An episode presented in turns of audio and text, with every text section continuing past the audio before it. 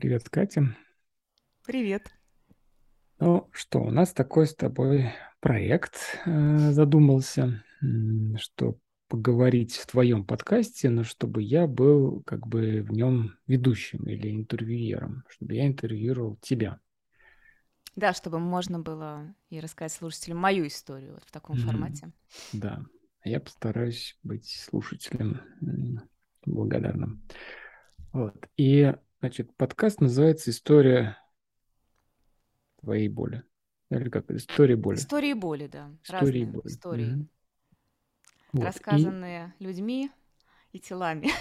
Да. людьми в ну телах. Вот давайте с этого начнем, что вот есть Катя и Катя и история ее боли. Давай с этого сильно начнем. Тогда расскажи, да, что у тебя-то за история с болью? Я вообще поняла, что интересно рассказать мою историю, когда а, я делала интервью, интервью-визитку с Сергеем Берлиным, который я выложила кусочки в Телеграме, и как раз вчера я выложила маленький такой кусочек, трехминутный, а, про свою историю. А вот я когда с ним говорила, начали раскручивать, откуда вообще у меня возник этот интерес. И я вспомнила, что вообще-то говоря, у меня же всегда был личный интерес. Но я даже когда стала изучать подходы по работе с болью, я не сразу даже вспомнила, не сразу догадалась, что вообще-то у меня у самой есть такая проблема. Другое дело, что вскоре после этого проблема исчезла. Это отдельный такой момент – у меня были мигрени, начиная с 9 лет, и получается, если вот в прошлом году они прошли, мне было 32, но вот 23 года я страдала от сильных мигрений. Когда как я была часто, маленькая. Как часто они у тебя были? А, ну, наверное, с периодичностью где-то раз в месяц, но у меня еще одновременно с этим были другие головные боли, я не знаю, головные боли это напряжение или что-то еще. И когда я училась в старших классах и потом уже училась в институте, я жила с болью всегда. То есть это вот это ощущение боли, оно было со мной такое же привычное, как ощущение дыхания, а ощущение, не знаю, сглатывания слюны, ощущение прикосновения к одежде, это было мое постоянное фоновое ощущение, ощущение боли. А где? Я... Э, э, э, Головная боль. Теле или? А? Нет, а, именно а, головная, головная боль. боль. Да, а. именно головная боль. И я вот с ней жила, и, судя по всему, я так с ней свыклась, а, что когда я стала сама работать с людьми, у которых боль, я даже не сразу вспомнила, что меня это тоже касается. Вот такая привычка, приводит к тому, что тебе очень сложно понимать свою норму, определять вообще, как ты сейчас, когда ты живешь с болью. Это касается очень многих вещей в отношениях с собой, в отношениях с другими людьми. Когда ты не понимаешь вот границы для тебя там возможного, допустимого, приятного, понятного и так далее. Я думаю, что для многих людей, у которых за хронической боли в целом повышается такая чувствительность, и одновременно с этим происходит какое-то вот отупение в плане действий относительно своей ситуации, где ты не можешь ничего сделать, потому что у меня не было конкретного диагноза. Меня очень сильно пугали все врачи, и это отдельная тема, про которую я хотела бы рассказать, поговорить про нее. Но вот, в общем, человек оказывается очень как бы, странном. У него исчезает как бы внутренний камертон. Вот я по, по себе могу сказать такое. Слушай, а вот ты, то есть ты сейчас ты начала, собственно, вот эту разрабатывать, так сказать, эту тему боли вот некоторое время назад, где-то, ну, полгода где-то, да, наверное, или когда? Нет, ты знаешь, я начала разрабатывать ее еще когда а, стала учиться на соматического педагога, ко мне многие, кто приходил, приходили именно с болью, самой разной болью. Но в соматике нету таких инструментов, которые позволяют боль убрать. Там есть инструменты mm-hmm. по развитию сознавания тела, но они далеко не всегда и дают терапевтический эффект. И mm-hmm. я вот даже сейчас обратилась к своим прежним клиентам с тем, что у меня есть новые методы, и, возможно, они могут помочь вам лучше. Но ты все-таки пошла в эту в тему боли, именно, ну как вот сейчас ты очень сфокусирован на этом. Прям, вот назад, ну, ви- да, видно, получается. как ты да, угу. этим занимаешься сейчас. И то есть и ты говоришь, что ты пошла не из своей вот этой личной истории э, вначале, а, а из чего ты туда, туда пошла? Почему тебя туда повлекло? А, два момента. Первое, что у меня было много клиентов с хронической болью, я не знала, как им помочь.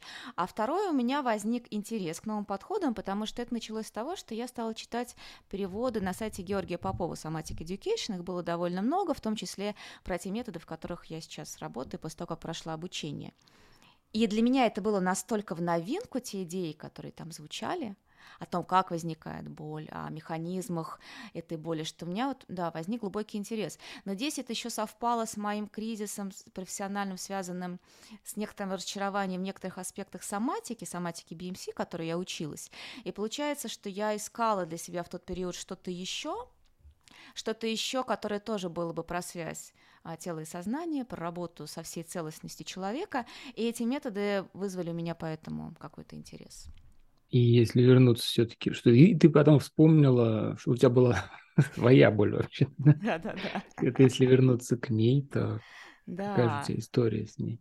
Да, я вспомнила об этом, и здесь я хочу с конца, с конца начать, с того, как она куда-то делась. Дело в том, что когда я была подростком, а, было предположение, что моя боль связана с нарушением работы сосудов, и в какой-то момент при мне моей маме сказали, что вашей дочери, дочери есть предрасположенность к инсульту, и вот, например, точно нельзя рожать, потому что может умереть. И я больше 20 лет жила сознанием, что я могу умереть во время родов, и что у меня может произойти инсульт. И я специально прошлой осенью, чтобы закрыть для себя этот вопрос, пошла к неврологу, который специализируется на инсультах у молодых. Выбрала, у которого было много научных публикаций в клинике «Рассвет», «Доказательная медицина», а, принесла ему свою МРТ, которое делала некоторое время назад, и по которому, по этому МРТ, другой профессор, которому я попала по рекомендации, мне сказал, ну а что вы хотите? У вас просто нету сосудов в одной из половин головы, ну здесь только нейрохирург поможет. И так я убедилась в том, что со мной все очень и очень плохо. Если помочь мне может только нейрохирург. И вот этот новый невролог посмотрел, сказал, у вас все в порядке, у вас все полностью, а, вы адаптированы к своей ситуации. Да, есть некоторые структурные, ну не нарушения, но какие-то изменения, да, сосуды выглядят нетипично, но ничего страшного, все компенсировано полностью. Если были проблемы, это было бы видно на этом МРТ, потому что а мозг, а, а нейроны страдают в первую очередь, если есть какие-то нарушения, но у вас, смотрите, все ничего. И так я выяснила, что инсульт мне грозит не больше, чем многим другим людям. И как-то это меня очень сильно успокоило. Также мне сказали, что от главных Ты болей помогает только... спокойно. Да, я как-то сразу успокоилась э, хорошо так. А, выяснила, что никаких методов, кроме терапии и антидепрессантов, нету. Попробовал даже один предложенный мне антидепрессант. Получила сразу на следующее утро уж жесточайший просто постэффект, сказала, что все, больше никогда. А, вот, и после этого, потом, спустя какое-то время, я вдруг обнаружила, я все это продолжала читать, изучать, думала, поговорила на эту тему с своим психотерапевтом, а, в общем, провела какую-то дополнительную работу, и спустя несколько месяцев я вдруг поняла, что болей-то у меня давно не было, и вот с тех пор их не было. Они исчезли. У меня, в принципе, перестала болеть голова. Это так сколько, сколько э, получается по времени? Ну, вот с октября прошлого года. Угу. А раньше ты говоришь примерно раз в месяц, а сколько длились они у тебя? Ну, обычно сутки где-то. Угу. Вот, я никогда ничего не принимала. Там довольно сложно поймать момент, когда ты должен принять эту таблетку. А, в общем, мне, мне это редко удавалось, и я, в общем, в какой-то момент как-то и подзабила на это, короче говоря. Вот, а так, получается, все это время я лечилась и так, и эдак, начиная с моих 9 лет, постоянно проходила обследование. Там примерно с 10 лет и до первого курса института практически непрерывно была на фенотропиле, потому что думали, что нужно лечить мозговое кровообращение. Я все время была вот на этом таком допинге, кроме всего прочего, который, кстати, ну, не имеет каких доказанных эффектов в этом плане. И там акупунктура, и остеопата я была, проходила годовой курс. Ну, в общем, я перепробовала все, что существует. И как-то ничего мне не помогало, и никакого конкретного диагноза у меня не было. В какой-то момент я просто свыклась с этим, что вот оно так, оно так есть. Пробовала, конечно, и через психотерапию, может, и психосоматика, может быть, я как-то себя наказываю этой болью за что-то или что-то там еще, но это еще более трудные дебри, чем на самом деле сосуды головного мозга, по моему опыту. Ну, а вот что, какие у тебя все-таки здесь версии самой, что сыграло роль вот такое вот сейчас, что это пропало совсем? Так вот радикально изменилось. А, одно из моих предположений есть, что произошел какой-то накопительный эффект той работы, которую я вела до этого. То есть это много лет психотерапии, это много лет практики внимательности, последние несколько лет в очень мягком формате, уже без попытки достигнуть каких-то определенных состояний, как это было в начале, а очень как бы так спокойно, забота о себе, а там соматика. А можешь вот здесь остановиться, э, остановиться на практике внимательности? Что значит вот все-таки для тебя мягче забота о себе и попытка достижения чего-то? В чем там разница? То, что ты как-то это вот так подчеркиваешь. А я это подчеркиваю, потому что, когда я стала знакомиться вот с этими методами работы с болью, я пересмотрела свой взгляд на разные практики. Во-первых, я увидела, что в терапии переработки боли используются методы, похожие на практику внимательности, ну, такие вот экспозиция к ощущению.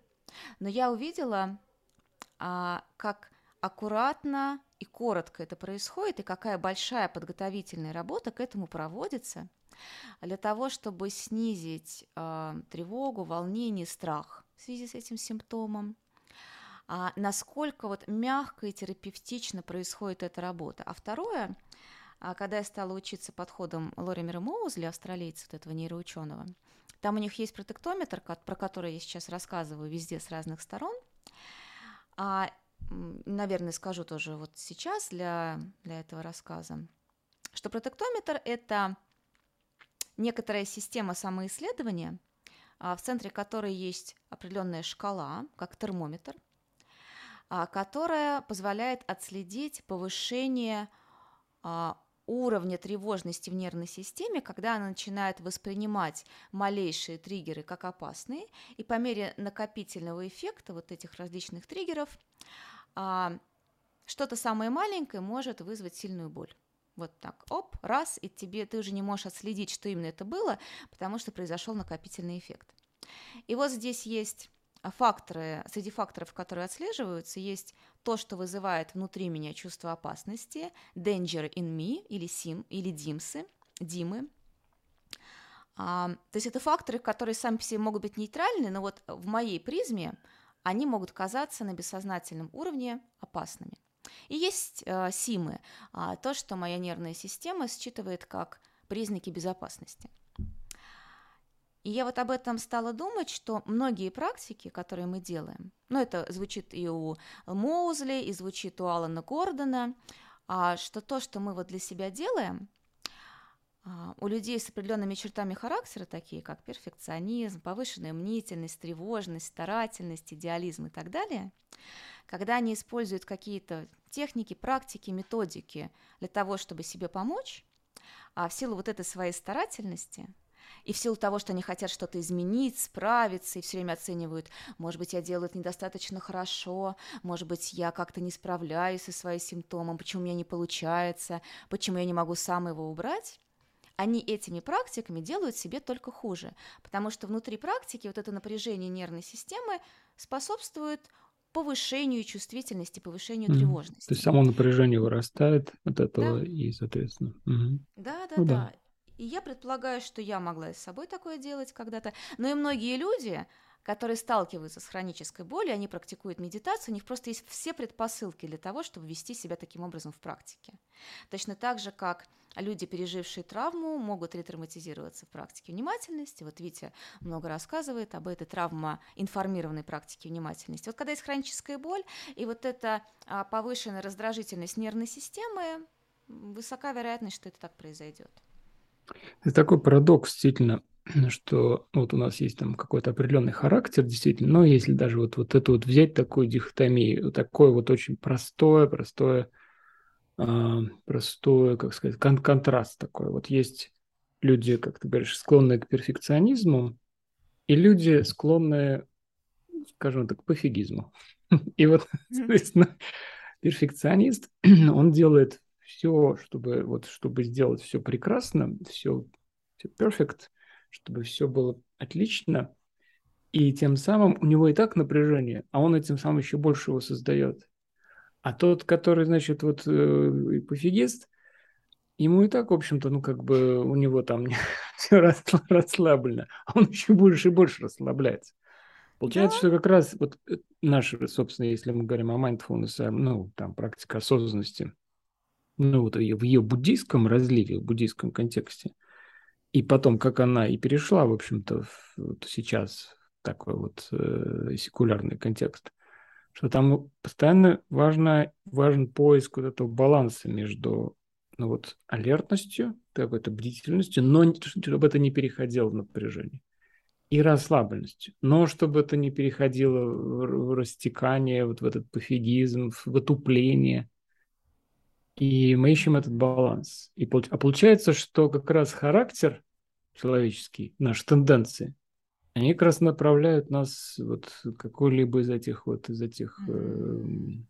э, кон- контрастных э, сторон, да. крайностей, да. Я здесь хочу еще обратить внимание на то, что есть практики, которые в ту или иную крайность скатываются. Ну, допустим, а практика отмечания, ноутинга, она часто людей еще больше возбуждает. Это процесс, когда ты постоянно отмечаешь, отмечаешь, отмечаешь, он возбуждает нервную систему. И эту практику с большей вероятностью будут выбирать люди, которые склонны к такому возбуждению, потому что для них это привычно. А непривычные в практике тоже вызывает тревожность. То есть там, где нужно просто сидеть, у человека, который привык все контролировать, у него это просто сидение будет вызывать повышенную тревожность. Он выберет другую практику, такую как практика отмечания, и наоборот. И получается, что привычки усиливаются вместо того, чтобы балансироваться. Вот эти привычки нервной системы, привычки мозга или там нейронных сетей и так далее. Это, это ужасный парадокс. А что еще послужило? Вот ты начала перечислять э, пункты. Mm-hmm. Вот что, что еще послужило, как ты считаешь, переходом?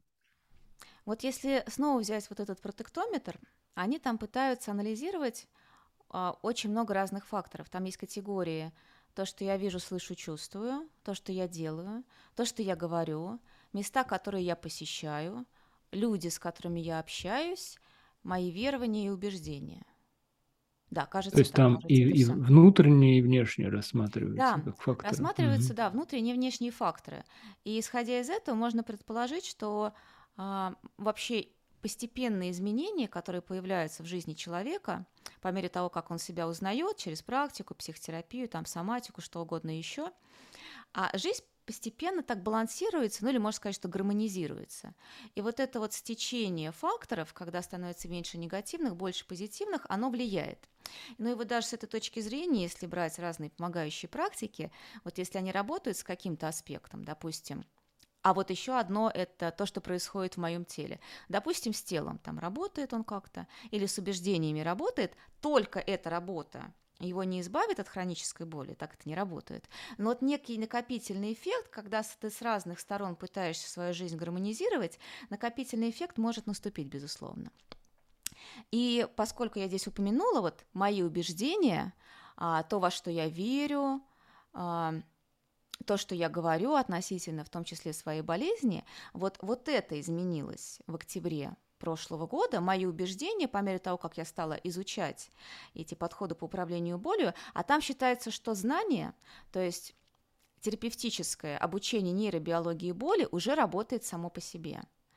А через уменьшение катастрофизации этой ситуации, через уменьшение страха перед самой болью, это работает. То есть одно только это, опять же, не может избавить человека от хронической боли, но это мощный фактор. И этот фактор в мою жизнь пришел – а, и третий момент – это, конечно, не знаю, это нельзя назвать лечением, общение с этим неврологом, который объяснил мне, что ничего страшного с моим мозгом не происходит. И это тоже сняло а, очень большое количество тревоги и беспокойства за свое здоровье, за свою жизнь, за свою смерть и так далее. И я думаю, еще такой аспект, я об этом писала недавно, то, что начиная с прошлого года меня как-то начало очень сильно попускать на тему практики вообще. То есть до этого я была таким очень жаждущим искателем – Дайте мне истину. Да, я была перфекционистом в практике медитации. Дайте же мне, расскажите, как, как пробудиться. я плохой практик, что-то у меня никак не получается. Начиная с прошлого года меня начало попускать, и вот недавно я обнаружила, что, похоже, меня попустило окончательно, о чем я вот написала пост, на который было много откликов, в том числе со стороны практиков. Я думаю, это мощный фактор. То есть как-то вот оно все совпало, а что э, во мне Собственно, фактор, что тебя вообще отпустило в целом в перфекционизм. Меня вообще попустило, да, скажем так. Mm-hmm. Но Несмотря на здесь... то, что вот мы с тобой, э, по-моему, в 2020 году на эту тему общались, как раз тогда у меня произошел сильный перекос, когда я а, вернулась в каком-то смысле к своим религиозным корням, а именно к православию у меня возник большой интерес и к различным мистическим течениям внутри православия, и к таким как бы мощным проповедникам, как там митрополит Антоний Сорожский, вот сейчас меня очень интересует а, то, что Шмеман, например, делал, в общем, к разным таким сильным личностям в этой сфере. И сначала у меня произошел такой мощный перекос, когда моя тревожность усилилась, а потом я заметила, что несмотря на вот на то, что вроде бы христианство, православие, там есть из-за чего тревожиться, вообще говоря так. А, но вот когда я стала читать определенных людей, определенные книги, у меня наоборот как-то начало и правда попускать очень мощно. Ну, а, а от чего конкретно? Вот по, по поводу чего там тревожится и, по поводу, и почему тебя стало отпускать? А тревожится вот в силу вот этих жестких как бы границ, правил, рамок, связанных там вот тема греховности, то не делай, это не делай, все мы, в общем, будем гореть водой и так далее. Но просто есть разные течения. Ты, бо- э, ты бо- начинаешь бояться ошибиться ты бои, да, начинаешь бояться ошибиться. И вначале в самом меня как-то занесло, я стала очень много а, читать антимодернистов, так называемых, у них там вообще все как-то супер жестко, но, к счастью, довольно скоро меня попустило. А тогда у меня был короткий период, наверное, в течение месяца, когда у меня чуть ли не до панических атак доходило. То есть это не на уровне убеждения у меня произошло изменение, а прям вот соматические эффекты были сильные. И потом, когда я поговорила на эту тему со своим, ну вот не могу назвать, наверное, духовником, но, скажем, со священником, которому я доверяю, который как раз а, придерживается традиции владыки Антония Суржского, он сказал, почему вы со мной сразу про это не поговорили? А я тогда и в нем сомневалась, я вообще во всем сомневалась. То есть там есть такой момент, что ты вдруг начинаешь сомневаться во в себе, во всех, всюду зло, но вот это прям какой-то морок, прям морок на меня нашел натурально. А потом морок спал, и вот меня попустило вдруг. Ну, вот ты говоришь, что что-то вот, ну, в словах этого человека или там других каких текстах, вот ты говоришь, что поспособствовало этому отпусканию? Ну, опять, да, там, может быть, это накопилось, но что накапливаться чему-то было еще? А в Какие-то их мысли, именно... идеи там, а? а? Да, ну вот, э, ну, Владыка Антоний, он как-то очень всегда мягко и душевно звучит вот в книгах, которые являются записью в основном его проповедей, очень доброжелательно и с таким как бы большим смирением, то есть там такой антиперфекционизм. А, наоборот, как бы смирение перед тем, вот что есть такая какая-то мягкость в этом. И это на самом деле началось еще в 2019 году, когда я праздновала день рождения свой такой камерно с друзьями, а про это, до этого мне как раз рассказали про одного учителя медитации, который вводит людей в просветление в тот же день. И потом днем э, я пошла вот на это чаепитие, и вечером я в, как называется, чайная на, на чистых прудах, как чайная это называется, забыла я вообще, ну, неважно. Железный достаточно... феникс. Нет, нет. На чистых прудах тоже, но другая. Одним словом, я проходила мимо книжных полок, и на меня книжка упала. А, молитвы Антония Сурожского. А там примерно 80% этих молитв посвящен теме богооставленности. Что вот стою я тут перед тобою, и все никак. Но что же мне еще? Больше мне ничего не остается, как просто стоять, присутствовать, верить, ну вот просто пребывать, может быть, даже в таком дзенском понимании этого слова, просто быть с тем, что есть. Вот, и на меня это тогда оказало очень значительный эффект. Такой Я очищающий. В свое время, ну, когда-то еще так, у меня же разные тоже были периоды в жизни, и вот там у меня 25, между 25, 25 и 30 где-то я так увлекался интенсивно суфийской практикой, вообще суфийской какой-то суфийским отношением, ну, подходом, что ли. Потому что, как сказать, что вот учение прям какое-то, там все-таки такого нет, наверное. Но есть, скорее, такой общий, общий видение, общий подход, в который включены определенные там техники, практики.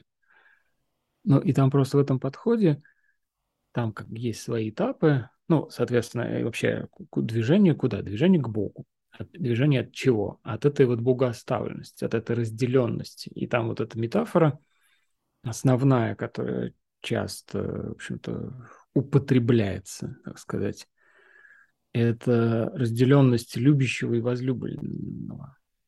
Ну, то есть, что они, ну, как бы, что основа всего это любовь вот, в суфизме. То есть, любовь и соединенность в этой любви. Вот, собственно, то, чего ищет суфий, вот этой соединенности в любви, вот это слияние, и там два фана и бака.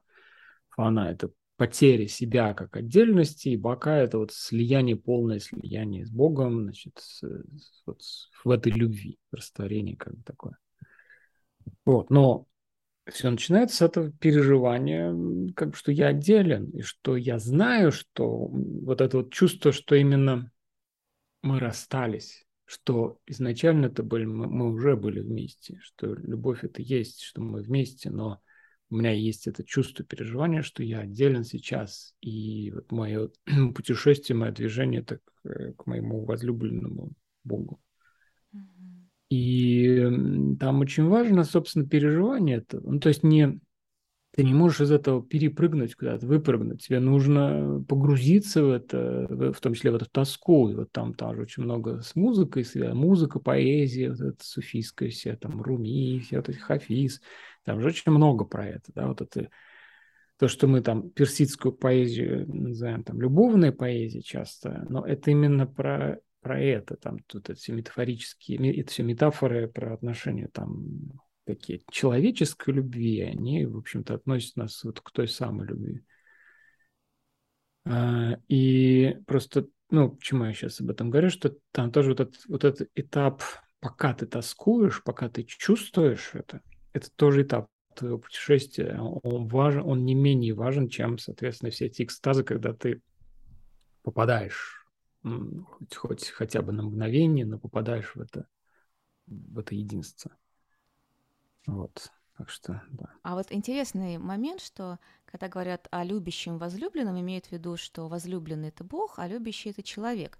Ну, Но там оно в, же в обратную сторону работает. Да, конечно, да. конечно, конечно. Да. да.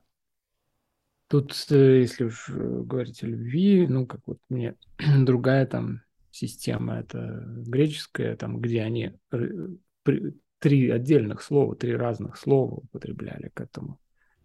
Ну и вот, собственно, это эрос как, э, как э, то, что я хочу ну, употребить, условно говоря. То есть эрос это не только э, сексуальное. Эрос это вот как бы, если я хочу что-то съесть, это то, что я хочу в себя. Как бы, Желание. Ну, да, ну что, с чем я хочу соединиться прям вот ну вот как бы еда здесь просто очень ярко, ну, ну и, и, и сексуал, секс тоже, да, то есть если в хорошем случае этого. То есть, когда мы, ну, вот это вот желание именно поглотить это, желание поглотить. А второе это филия или сторги, они это называли еще другим словом. Это, ну, это фактически дружба, это, это равные такие отношения. И третье это агапа, это вот, собственно, любовь ну, родителя к, к ребенку. Это когда, ну ты же не хочешь его съесть, ребенка, и, и ты другом с ним не можешь быть, если он еще младенец там какой-то. Да? Но, но, но вот это вот чувство вот этого, это и есть агапа. И, ну, и христиане это взяли как, как раз так, как основу отношения Бога к нам, что да. тут как, как, ты, как человек хочет, э, взрослый человек хочет, чтобы младенец стал когда-нибудь человеком, чтобы он вырос также и Бог хочет, чтобы, ну, это христианское, насколько я так понимаю, понимание, хочет, чтобы этот человек тоже Вырос стал. тоже, да. Да. Чтобы он, да, стал тоже творцом. Стал, вырос. наконец, человеком все-таки. Да, чтобы он стал человеком. То есть он, получается, вот в каком-то смысле, ну, не знаю, насколько это соответствует концепции, отпускает вот человека, дает ему свободу воли, как родитель дает, да, тоже ребенку. И любимого, своего возлюбленного отпускает самостоятельный такой рост. Ну, да. если вернуться к твоей я, истории, да. то на тебя упала книжка и на тебя отпустила. Книжка, да. да, меня начало отпускать, да, постепенно. Это был первый момент, когда меня отпустил. У меня много было таких в общем-то, история, когда как-то мне что-то вдруг встречалось неожиданно. Вот, и в итоге это привело к тому, что я стала более, скажем так, укоренена в православной традиции.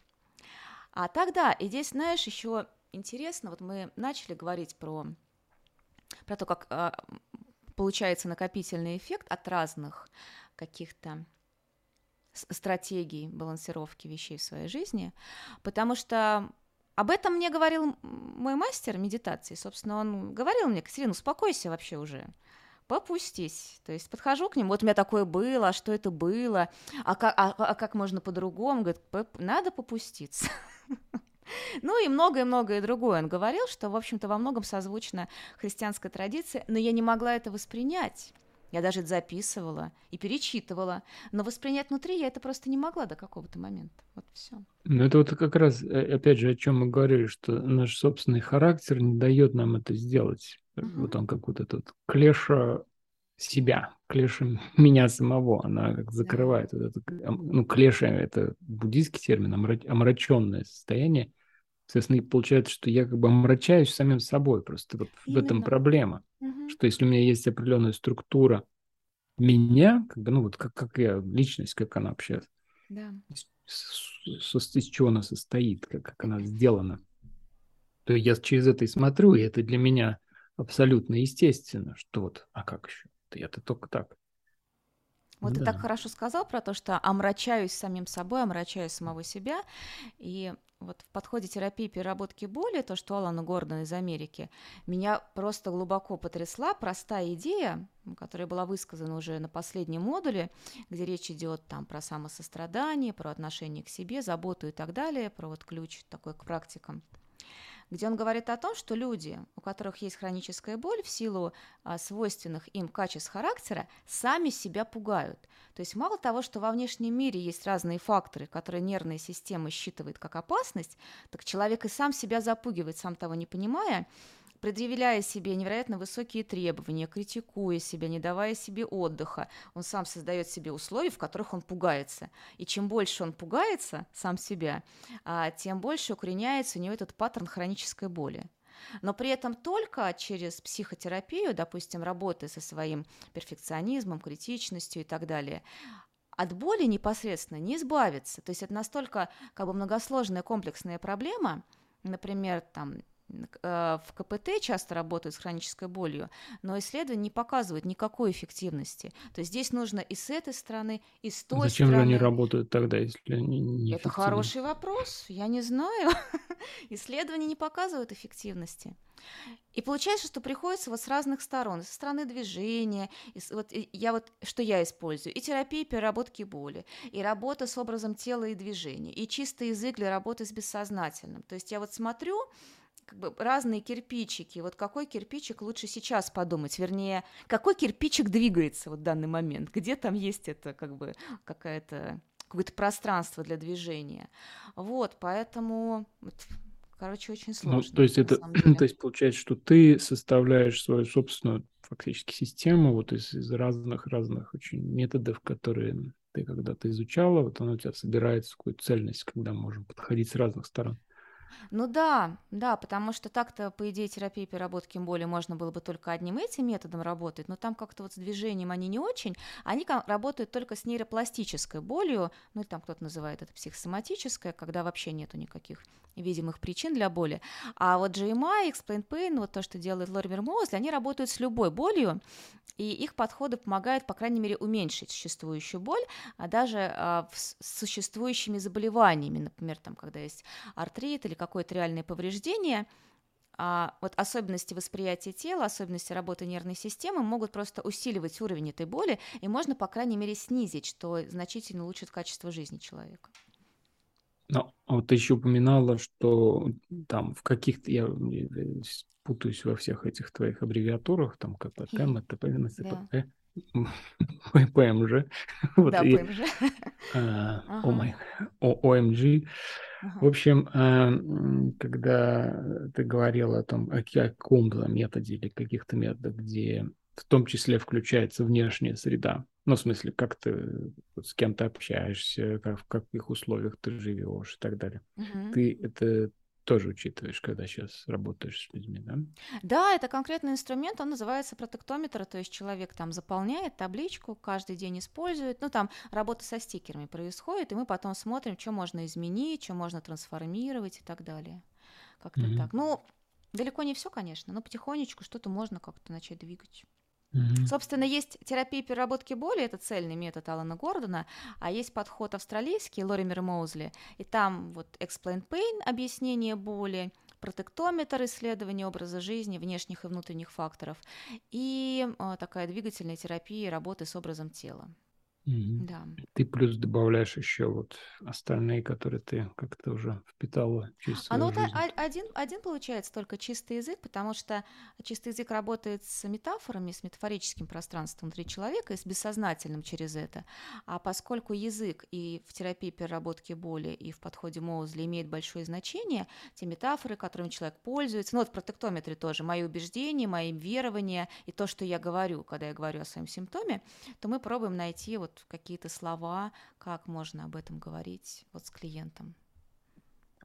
Тут еще интересно, знаешь, что вот ты сейчас говоришь там, ну, когда ты, в общем-то, об этом уже сказала, ну, я на это обращаю внимание тоже и там, в своей работе и с собой, и с людьми и так далее. А, ну вот когда мы говорим убеждения и какие-то верования, то опять мы часто, кажется, как-то вот отделяем это. Вот, ну, как-то вот, вот есть какой-то я там, и вот есть какие-то еще мои убеждения, они как-то вот там, не знаю, надеты на меня. И вот если я, ну, как бы их изменю, то я-то сам не изменюсь, как бы подразумевается вроде бы. А да. А это не так, потому что убеждение и верование – это и есть я. Ну, если мы говорим, опять же, о структуре личности, угу. то мы пронизаны этим, поэтому изменение убеждений и верований – это собственно, изменение меня, изменение идентичности, изменение этой структуры. А кто из нас этого хочет? Мы хотим что-нибудь изменить, а сами вроде бы как не измениться, наверное. Ну, там есть, наверное, я думаю, что как бы там амбивалентное, опять же, желание. С одной стороны, я хочу измениться, с другой стороны, да, я боюсь измениться, наверное, потому что, опять же, как же я, я же знаю только себя вот этого. Опять, вот здесь парадоксально это что я могу себя очень не устраивать, какие-то черты характера, да, это, это, это, это. Но при этом в этом я как раз чувствую себя, ну, как бы, это же я, вот тут я как раз и чувствую себя безопасно. И вот эта вот одновременность, это как, это как жить, э, может быть, ну, метафорически говоря, жить ну, в семье, где там какой-то абью, абью, как абьюзивной семье, да, кто-нибудь там из, из родителей, например, или там муж, ну, мужья чаще, да, бывает. То есть, как бы, с одной стороны, вот э, они меня терроризируют, и я не чувствую себя с ними безопасно, а с другой стороны, я другого не знаю, как бы, я, как бы куда-то идти, как будто еще более, еще, еще опаснее, просто потому что там незнакомое. Особенно это касается потом... детей, у которых да, нет конечно. такого опыта. А, например, дети, дети из детдома, которые выросли в такой чудовищной среде, они не знают, что такое другие отношения, как вот люди общаются, как правильно, как по-другому. Да, и... а тут получается, что то же самое про себя. Я как бы не знаю себя другого, и поэтому мне просто некуда идти, получается. Да, и здесь я вот тоже хочу рассказать про а, чудовищное открытие, с которым я столкнулась как раз в октябре прошлого года. И, наверное, то, что я смогла как-то с этим справиться, может быть, тоже сыграло свою роль. Но здесь мы заходим в такую очень... Ну вот тему бессознательного, в сторону какой-то вот такой мощной психосоматики, куда мне, с одной стороны, ну, как бы не хотелось бы ввести слушателей, но все равно хочу об этом сказать. В общем, когда Невролог предложил мне попить антидепрессанты и сказал, что попьете там полгодика, и все, скорее всего, мигрени у вас больше не будет, ну или там годик максимум. Я помню, что я столкнулась с тем, что я поняла, что я не хочу. Я говорила об этом тоже с психотерапевтом на эту тему. С одной стороны, я боялась, как большинство людей, принимать антидепрессанты, потому что боялась, что я изменюсь и перестану быть собой, что я себя потеряю. Какое-то у меня было такое восприятие а, антидепрессанта, как такой, в общем, волшебной таблетки, которая просто человека погружает в сон. И здесь я как раз поговорила со священником, он меня наоборот поддержал, сказал, что а что если вы наоборот станете собой в результате этой терапии? Что если вот что-то налипло, что в том числе вызывает какую-то боль хроническую, а вот вы от этого освободитесь и станете собой наоборот. И, кстати, он был один из немногих людей, которые меня в этой теме поддержали. А мой психотерапевт меня не поддержал, сказал, что не рекомендует мне принимать никакие таблетки. А, и, в общем, я все это раскапывала и обнаружила, что как-то страшно быть без боли. И страшно быть без каких-то неврозов и там, не знаю, возможных депрессий. Как это так? Это буду не я, на что я тогда буду опираться? И я вспомнила о том, что у меня было долгие годы восприятия боли как сдерживающего фактора. И тоже я об этом слышала и читала у других людей. Когда приходит боль, и ты понимаешь, что а, ты не можешь действовать как прежнему. И ты сам на каком-то уровне понимаешь, что что-то ты не то делаешь, в том числе что-то ты не то делаешь с собой. И вот приходит боль, и все, она тебя останавливает. Такой стоп-кран у тебя внутри тела включается. И такой страх появляется, а как же я буду без этого стоп-крана? И тогда ты понимаешь, что, получается, я не могу себе доверять, что мне приходится на такой чудовищный стоп-кран надеяться. Ну, ужас какой вообще. Но вот как-то я смогла это вот в себе обдумать, поработать, ну даже не через психотерапию, через какие-то письменные практики, через просто размышления вот на эту тему – и вот прийти к тому, что нет, я все-таки хочу быть без боли. Ну да. Здесь вообще это, конечно, вот эта тема вторичной выгоды, она такая большая. Ну, что, и, и опять же, вот это с, с той же самой идентичностью, мне кажется, в основном на про это, что я, на, пусть мне в самом себе, в, этой, там, в какой-то моей ситуации жизни, или во, во мне в этой структуре характера, вот так, как я себя переживаю, мне настолько мне может быть очень плохо там, ну, больно, мне может, я страдаю от этого. Но как бы покинуть это практически невозможно, потому что внутри, это, и это же как бы несознательное не, не какое-то, что я вот буду там сидеть, значит, я аж переживаю себя этим, как я могу покинуть себя. Да? невозможно выйти из себя. И э, один такой комичный случай, я вспоминаю, я еще когда давным-давно, там, в начале 90-х, э, там, э, изучал, ну так, не, не очень много, но изучал эриксоновский транс, вот новый гипноз, э, то, что назывался там. В принципе, вот э, чистый язык, насколько я понимаю, он как бы во многом там появился тоже как одна из, один, один, один из витков такого вот, э, ну, он был того, того же да. течения, да. И вот э, тогда в те времена приезжали в Россию многие там светила э, западные, им просто было интересно, вот они первый раз приехали. И вот Жан Беккио такой французский светило есть, он живой до сих пор. И я помню, он рассказывал там, я попал на его семинар, и он рассказывал, ну, такой анекдотический буквально история, действительно, прям какой-то, может, он, конечно, наврал это, но в любом случае он рассказал эту историю, что мол, а человек, э, у него, что у него было-то, а, какая-то, подожди, а, он, он, он, он слепой был, точно, он, слеп, он был слепой, он получал пенсию, понятно, то есть, ну, во Франции вообще хорошая социальная защита, то есть он получал пенсию, понятно, что она была невысокая, понятно, что он в любом случае страдал от того, что он слепой, но там никаких органических э, повреждений не было. И мы, в общем-то, ну, давно там, как он проходил всякие исследования, говорят, что ну, мы не находим у него ничего. Это что-то, значит, вот там какое-то психосоматическое такое. вот. И вот он, значит, пришел к этому Жану. А Жан был еще молод, молодым гип, гипнотизером в то время – и он, значит, очень быстренько ему как-то все помог ему, в общем, исправил ему это. То есть он прозрел, этот человек. Прозрел, ну и первые дни он там ходил вообще, что он там, ах, вот он видит мир, все у него прекрасно. А потом он, значит, ну как, а что же, вот он, он уже много лет жил на эту пенсию, жил вот определенным образом, когда о нем заботились, когда его жизнь, вся его жизнь была организована вот определенным образом да, во всех, во всех, во всех деталях, мелочах. И, в общем, он так вот недельку походил прозревшим, а потом его разбил паралич. Ну, как бы человек не справился. Ну, в том смысле, что и смех, и грех. Кстати, а. вот паралич довольно часто встречается как вид ну, потому что это слишком сильно для него было, такой шок фактически, да, вот это шок исцеления.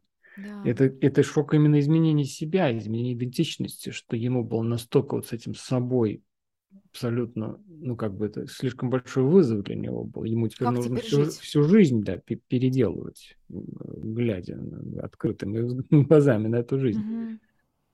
Вот. И здесь вот мы, конечно, вот встречаемся с этим постоянно как в той или иной степени, но как мне выйти из себя? И вот тут, мне кажется, очень важно, ну, либо тот же уже характер, он просто готов к экспериментам. Ну, в смысле, что вот человек авантюрист, я имею в виду авантюрист внутренний, он, он как-то хочет, он себя сам забрасывает в эти, в общем-то, какие-то состояния. И, ну, и хотя они рискованно. Да?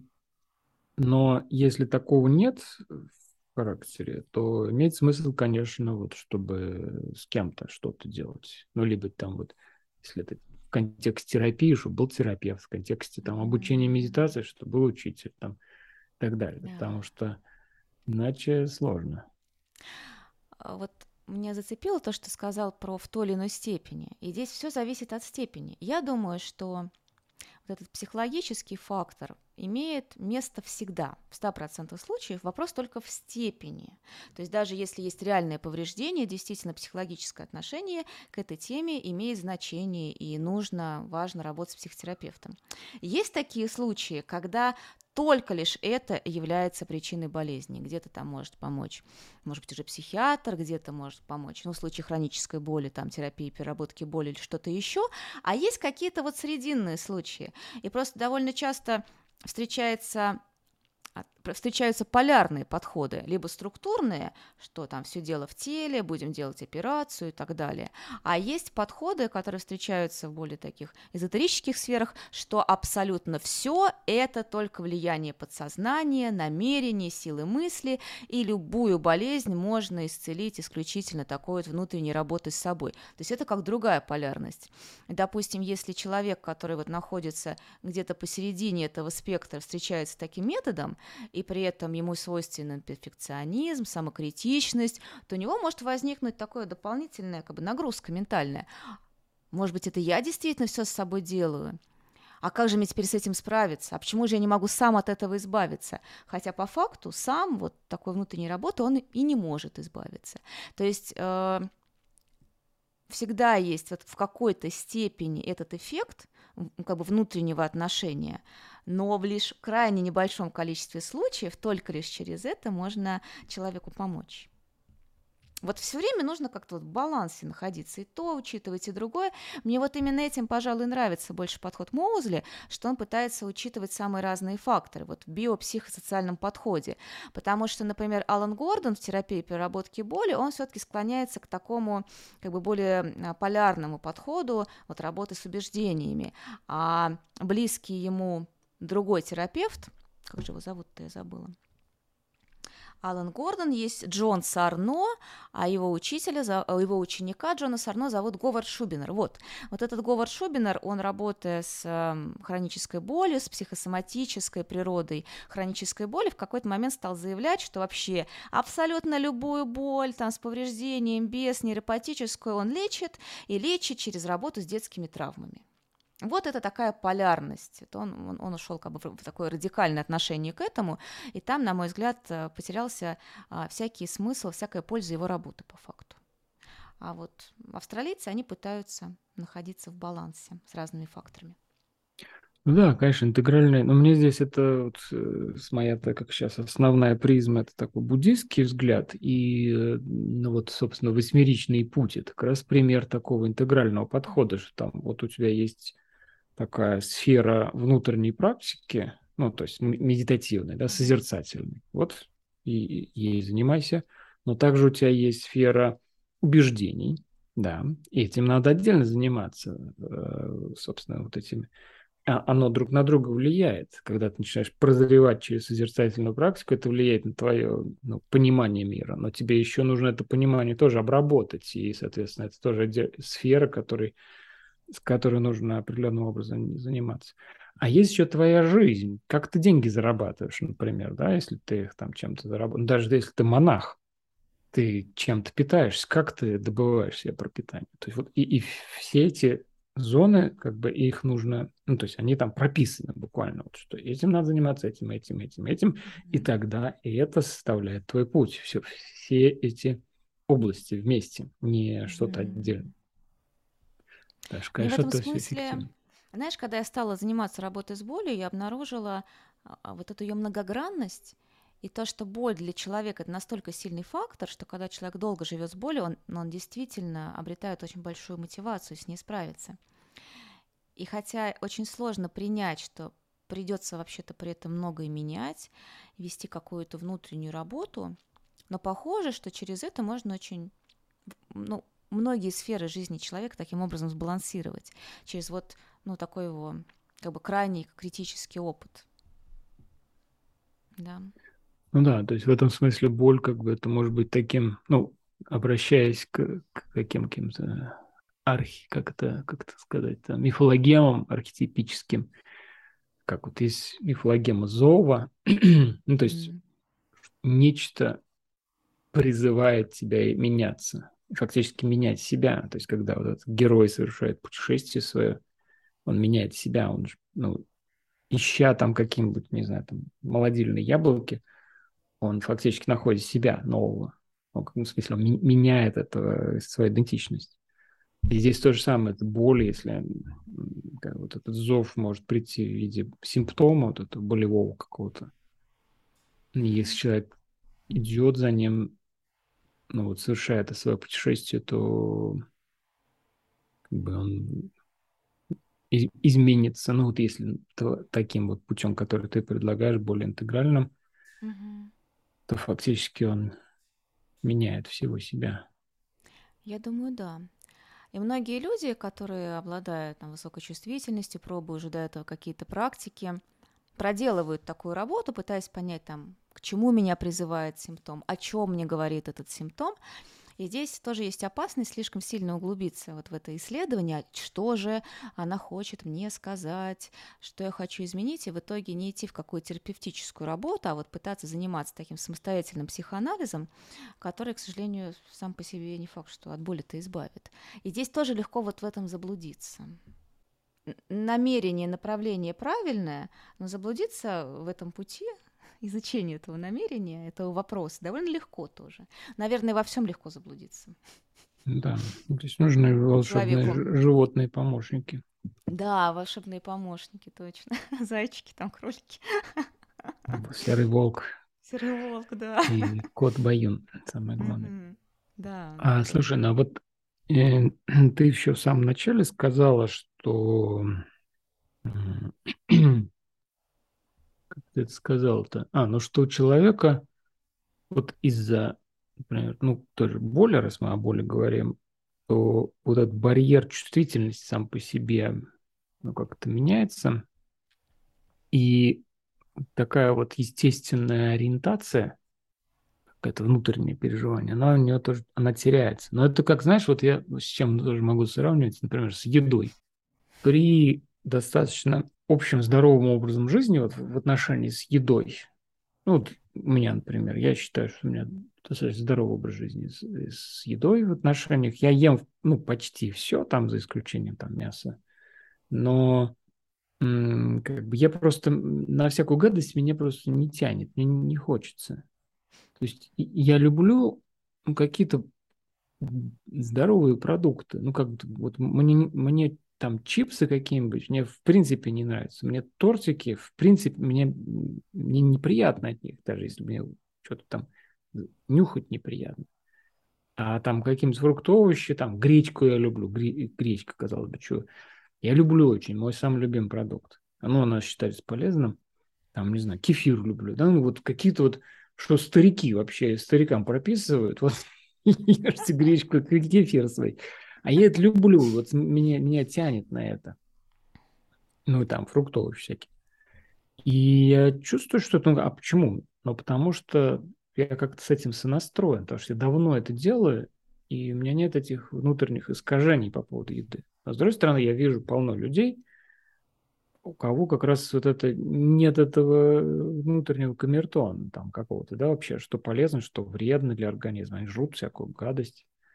Сколько угодно, ну, там, не, не понимают, не чувствуют э, количество, да, сколько им надо. Вот, и вот здесь, мне кажется, это тоже, ну, с болью. Ты можешь немножко как-то э, развернуть эту тему именно с болью? Вот как ты это видишь, что тоже искажение самого переживания, в том числе и самой боли ее там интенсивность, и каких, может быть, других аспектов жизни. Да. Но ну, здесь для того, чтобы говорить об искажении, нужно понимать, что такое норма, как ее норму да, определить, как можно определить вот эту субъективную норму восприятия, типа, ну вот сейчас я нормально воспринимаю. Но вот мне нравится это, а, об этом говорить через идею приближения к реальности. То есть искажение в ту или иную сторону нас от реальности уводит, а где-то вот посередине есть реальность. Я воспринимаю все таким, какое оно есть. Я здесь тоже по-разному пробую говорить, это через разные примеры. Но вот самое простое – это через пример а, как бы, чувствительности вот, кожи, тела. Вот есть люди, у которых высокий порог боли, а есть люди, у которых низкий порог боли. Там вот не знаю, сдавать анализы, уколы, что угодно еще, удариться, какие-то раны, порезы воспринимаются прям так очень неприятно. А есть люди, которые, ну, достаточно спокойно, например, ходят к врачам, даже к зубным и так далее. У них низкий порог боли. Можно через пример с порогом восприятия риска. Вот есть люди, которые там и на Эверест, и с парашютом, и на там 200 километров в час на байках, и классные, не чувствуют они вот такой сильной опасности, которая заставляла бы их остановиться. А есть люди, наоборот, супер осторожные, которые никогда там не в горы, и ездят они тихо, и, в общем, они очень-очень осторожны. И, может быть, даже в те моменты, когда такая осторожность и не требуется.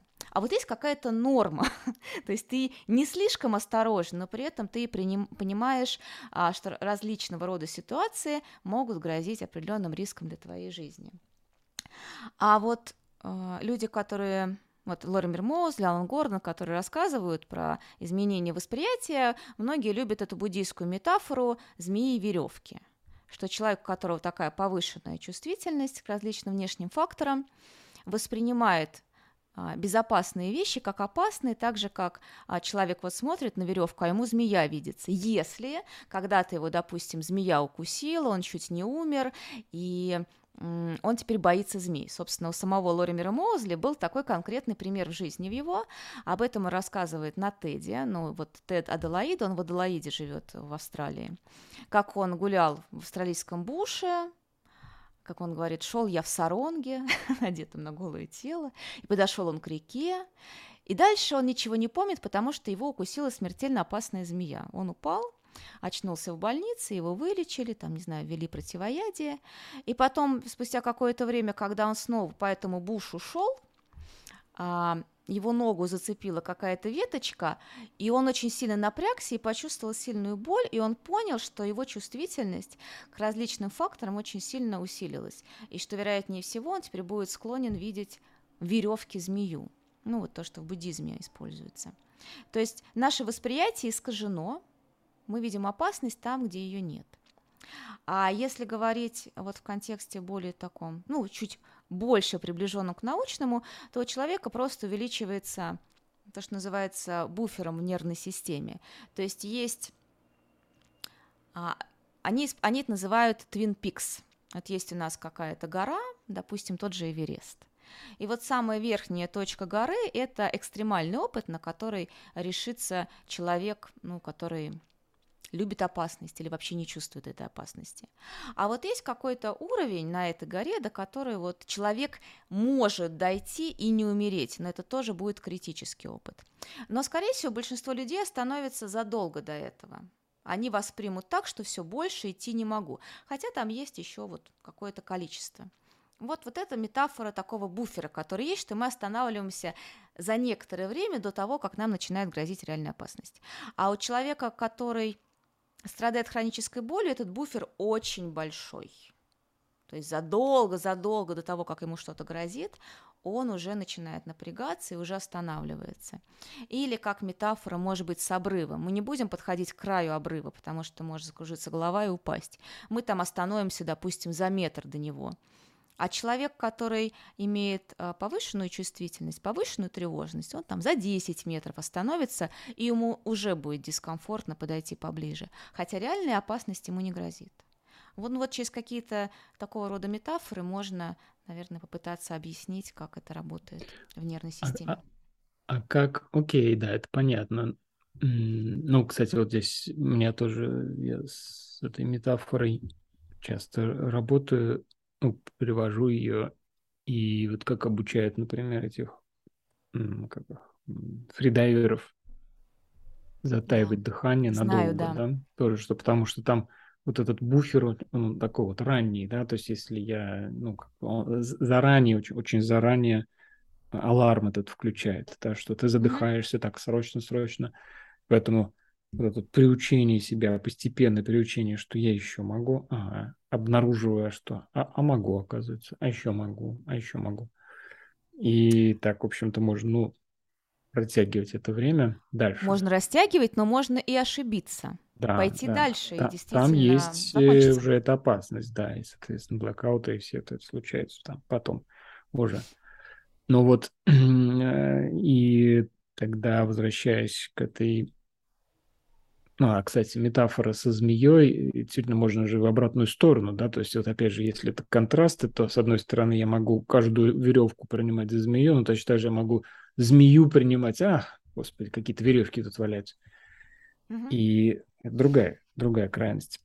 Это тоже нереальность. Вот мне нравится вот Фельденкрайз, да. он и использует эту идею реальности. То есть задача приблизиться к реальности. Угу. реальности своих возможностей и своих ограничений. И постепенно расширять свои возможности, совершенствовать их, но так, чтобы все равно оставаться в границах реальности. Ну, я вот еще, знаешь, э, часто я ее, эту метафору использую в своей жизни случай, просто я его сто раз уже рассказывал, но здесь он тоже приходится, мне кажется, в контексте, что мы когда, когда давным-давно делали это упражнение, знаешь, когда человек падает на руки группе, ну вот задом, спиной так валится, то есть это для team spirit, там для какой-то команда, командной работы часто применяют это упражнение, на доверие такое, то, что люди стоят, и вот он падает там с какой-то высоты, ему вот падает со столов, там, с подоконников. И, ну, и, и ловят, и ловят всех. И вот человек падает, и так, ах, так хорошо становится, когда тебя поймали, значит, вот ты испытал этот прилив страха, и тут тебя поймали. Еще и покачали как-то, очень хорошо. Вот, и у нас человек упал там в соседней группе, упал со сцены, и вот я просто как бы разбираю эту ситуацию, как раз ну, стараюсь показывать, как, как собственно, вот это про, про эту реальность, контакт с реальностью, потому что он вошел в раш, побежал, значит, на сцену, потому что, ну, все же падают, все нормально, все, всех, всех ловят, всех падают. И он побежал туда и встал и сразу же сиганул. То есть, а там очень важно в этом, там очень важно в этом упражнении установить контакт с этими людьми и, и они, чтобы установили контакт с тобой. Там есть ритуальный вопрос. Там, команда готова, вы готовы, они отвечают также все вместе. Мы готовы. То есть вот этот устанавливается контакт с реальностью, и только потом он падает. Тогда они его ловят. А, это, а он как бы не, не сделал этого просто. То есть вот это как раз такое, когда змей не существует, есть только веревки. Другая крайность. И вот тогда в приложении э, к боли, как все-таки это находится, этот баланс? Вот ты как бы можем это объяснить вот через такие метафоры. А дальше вот, ну, примерно ты можешь взять, может быть, не, не во всех подробностях, но какие-то, как именно этот срединный путь вот к этой чувствительности и к контакту с реальностью, с реальным положением дел, с болью обнаруживается? Я тебе честно скажу, нет у меня ответа на этот вопрос. Ну, то есть моя-то задача – это уменьшение боли, либо а, полное, полное избавление человека от боли в тех ситуациях, когда боль не должна возникать. То есть хроническая боль, которая провоцируется безопасными какими-то факторами, вот моя задача, чтобы произошли здесь изменения. А если говорить вот про такой баланс, мне кажется, это, это задача, ну, не невозможная, но это же во всем вот как быть в контакте с реальностью? Не знаю, наверное, какие-то пробужденные люди находятся в контакте с реальностью. Не, ну это мы когда, знаешь, да. так абстраги, абстрактизируем сразу же, что такое реальность, да? Ну вот для меня это как раз, собственно, практика осознанности. Вот то, что сделал этот человек в контексте, да. он, э, точнее, чего он не сделал, что он должен был бы сделать. Он должен был спросить, вы здесь реальность? Вот угу. эти, эти представители реальности в контексте их отношений сейчас, вот что он сейчас упадет, там очень конкретная реальность, она становится важной, самой важной для него в этом, вот, mm-hmm. в этом упражнении. Ему нужно установить контакт с ним. То есть это конкретное да, действие. Конкретное Поняла. действие. Да, смотри, здесь, с одной стороны, есть э, работа с убеждениями, когда мы узнаем, как устроена боль. есть идея, что боль, во-первых, всегда субъективна. Ну, не может человек со стороны сказать, у вас слишком сильная боль или у вас не слишком сильная. Но только за исключением каких-то же нейропатических случаев, например, когда там человеку прикасаются перышком, а ему больно от этого, тогда мы здесь понимаем, да, есть серьезные неврологические нарушения. А так а, есть работа с убеждениями через а, рассказ о механизмах боли, что боль это всегда конструкт. Боль мозг создает, что это исходящая информация, исходящая реакция из мозга, а не входящая от органов чувств. Но при этом она абсолютно реальна. Если вы ее испытываете, значит, она действительно есть. Вот вы так реагируете. То есть в вашем а... субъективном опыте это реальность. Да, да и что никто болит. никогда mm-hmm. не может вам сказать, что боль только в вашей голове, на самом деле ее не существует. Нет, она есть. Потому что боль это всегда сознательный опыт, всегда реальный опыт, и при этом это всегда конструкт. Это ваше субъективное переживание в ответ на что-то. Но мы исключаем случаи, когда у человека перелом, он чувствует боль. Понятно, да, здесь все. Мы говорим про хроническую боль. И здесь есть работа по приближению к реальному восприятию образа тела, с одной стороны, потому что в случае хронической боли образ тела всегда нарушен. А здесь же что происходит? Если у нас есть боль в пояснице, с этой болью не хочется взаимодействовать, а движение ограничено, то есть я там не делаю какие-то определенные движения, которые могут теоретически принести мне боль.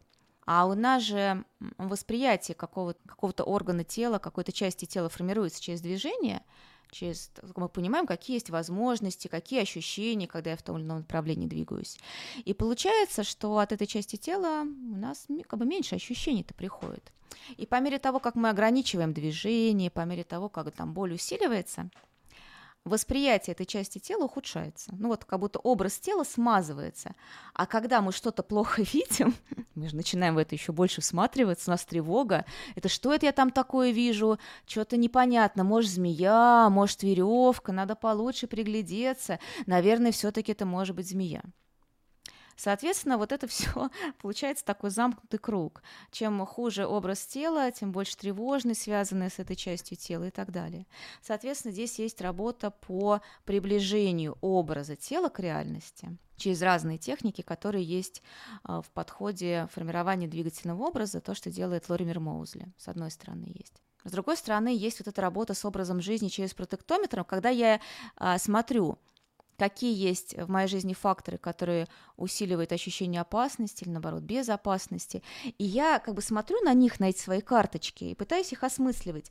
А вот, ну, насколько это реально, почему они вызывают у меня это ощущение опасности или, наоборот, безопасности, насколько мое восприятие близко к реальности, что я могу здесь изменить, то есть такой постоянный, ну, мыслительный процесс. А когда я все время задаю себе вот вопрос, я сомневаюсь, я смотрю на что-то, я вижу, да, оно есть так, а оно насколько близко к реальности, насколько оно близко к норме, могу ли я это как-то изменить и так далее. То есть пробую настраивать заново свой камертон, вот эту свою чувствительность, и вот на уровне убеждений, и на уровне действительно своего восприятия. А с другой стороны, есть вот эта терапия переработки боли, когда я сталкиваюсь с этим ощущением, и я знаю уже через свой вот через то, что мне рассказали, вот через изменившиеся убеждения, что нет, ну нет здесь никакой опасности, что боль не опасна, боль не страшна, я пробую на нее смотреть, я пробую с ней взаимодействовать как-то уже коротко, но больше в таком созерцательном формате. Я смотрю, меняется ли что-то с этим самим ощущением. И вот получается, я как бы с разных сторон вот этот кирпичик, как бы кирпичик двигаю, двигаю, двигаю постепенно вот как бы калибрую, и, может быть, где-то у меня ухудшение, где-то улучшение, но я пробую приблизиться к этому балансу. И вот я как раз, когда стала изучать, узнала, что есть такой принцип Златовласки. Вот эта а, сказка про Машу и медведя, когда она пришла, на каждом стульчике посидела, из каждой тарелки кашу съела, на каждой кроватке полежала и выбрала ровно то, что подходит ей. И вот эта сказка легла в основу научного принципа Златовласки. Ровно то, что нужно. Ну, это вообще, ну как, как к этому прийти? Все время пытаешься, сомневаешься, как вот ровно то, что нужно. Это же и в терапевтической работе, это мне тоже нужно, понимаешь, найти через калибровку, через отношения с клиентом, через его работу, мою работу, вот найти ровно то, что нужно тоже. И здесь... тоже здесь постоянное приближение к этой реальности в нашей работе происходит. Да, и здесь, мне кажется, вот это очень важно, что она никогда не завершается, вот потому да. что когда мы говорим, вот просто тут сам язык может часто быть ловушкой такой, говорю, что мне нужно прийти вот к балансу, прийти к, от, вот я, я буду идти, я буду калибровать, калибровать, я переберу все кроватки, я везде полежу, а потом вот выберу уж одну. И, уж и буду в ней всегда лежать. Да, в ней всегда, всегда. А реальность как раз она не такая, реальность-то изменчива. Да? Вот получается, да. что эти кроватки, они еще все время как-то... Ты входишь в комнату, а там опять новые кроватки. Единственное, что, мне кажется, мы можем здесь э, ну, отрабатывать, это, собственно, тот самый навык калибровки. Да, тот самый навык такого перезагрузки, обновления себя. А сейчас, а сейчас, а сейчас. Все время хочется да. какую-то опору найти, на ней остаться. Все, я понял, как надо, да. и буду теперь делать так. Я вот все люблю все эти истории рассказывать. Вот еще одна история мне тут вспоминается, и я тоже часто повторяю. В Индии там есть такой пляж Чаупати в Бомбее. В Бомбее известный пляж. И вот там, значит, ходят такие банды этих э, массажистов. Ну, они такие полу, полуголые, значит, до пояса голые. У них полотенце через, значит, плечо. Когда-то бывшее белым полотенцем. То есть абсолютно там грязнющее, все там белого места не осталось. Но, но когда-то, видимо, было. И вот он к тебе подходит и говорит, массаж, сэр. И ты ему смотришь на него, вот на все это полотенце, на все это, говорит, нет, нет, спасибо. вот, и, и от него. А он, значит, забегает с другой стороны, и тебе, массаж, сэр. И вот пока ты идешь по этому пляжу, он тебе будет, он, он тебя он не отстанет, и он еще не один, а их там много. И вот он, массаж, сэр, а сейчас, а сейчас, ну как бы нужно же проверять реальность, она же все время, она же движется, я же, это я, я вот его реальности, я иду. И он все время проверяет. А может быть сейчас, это же было уже секунду назад, я не хотел. А сейчас как? Вот, собственно, в этом состоит наша практика контакта с реальностью. Ей все время нужно спрашивать, а сейчас? А ты как реальность? А массаж? сейчас? Она нас тоже спрашивает, а, а сейчас ты как? А сейчас да, ты и как? она все время хочет сделать массаж какой-нибудь. Да, точно. Это правда. Все время кто-нибудь хочет что-нибудь нам сделать. Помассировать, да, где-то в каких-то местах определенно. Ну вот э, мы смотрим в зеркало, меняемся там с возрастом. А, там, не знаю, женщины меняют крем для лица разные. Сначала, знаешь, там для одного возраста, потом для другого. Смотришь, там еще одна морщинка появилась. Приходится подстраивать. Вот даже систему ухода за кожей приходится подстраивать. А что внутри происходит? А что внутри нервной системы происходит, да? Сложно осознать, что мы меняемся постоянно, меняются ткани нашего тела, меняется нервная система, что нет такой точки, в которой ты можешь, ну все, теперь я понял. Ты же меняешься, завтра ты можешь быть чуть-чуть другой, и через 10 лет тоже.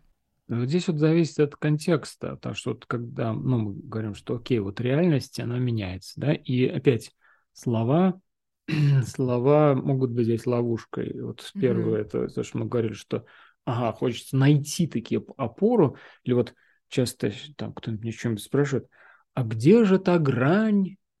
И вот тра-та-та, грань между чем-то и чем-то, вот этим и этим, да, вот какие полярности. То есть как, как будто с, сама эта фраза, она подразумевает некую конечность. Я нашел грань, и на ней укрепился на этой грани. И, и она остался, ровно посередине да? как-то проходит. Да, и она, вот, значит, ага. вот так. Она же все время, это как идти по канату, ты все время ловишь баланс, ты не можешь один раз его найти и идти уже с этим балансом. Нет, тебе надо с каждым шагом обнаруживать. И вот когда мы говорим тоже про реальность, вот ты сказал, ну как быть в контакте с реальностью, это же надо быть каким-то просветленным, это значит, вот опять вот вся, ре... да. вот вся вселенная, значит, и я с ней. Мне в этом смысле нравится фраза дзенская, Доген ее употребил. А, Пробуждение – это близость со всеми вещами. Но опять, она очень красиво звучит. А близость со всеми вещами, что есть в этой вселенной. Да, и вот как мне быть близким со всеми с ними, со всем этим, что вот есть.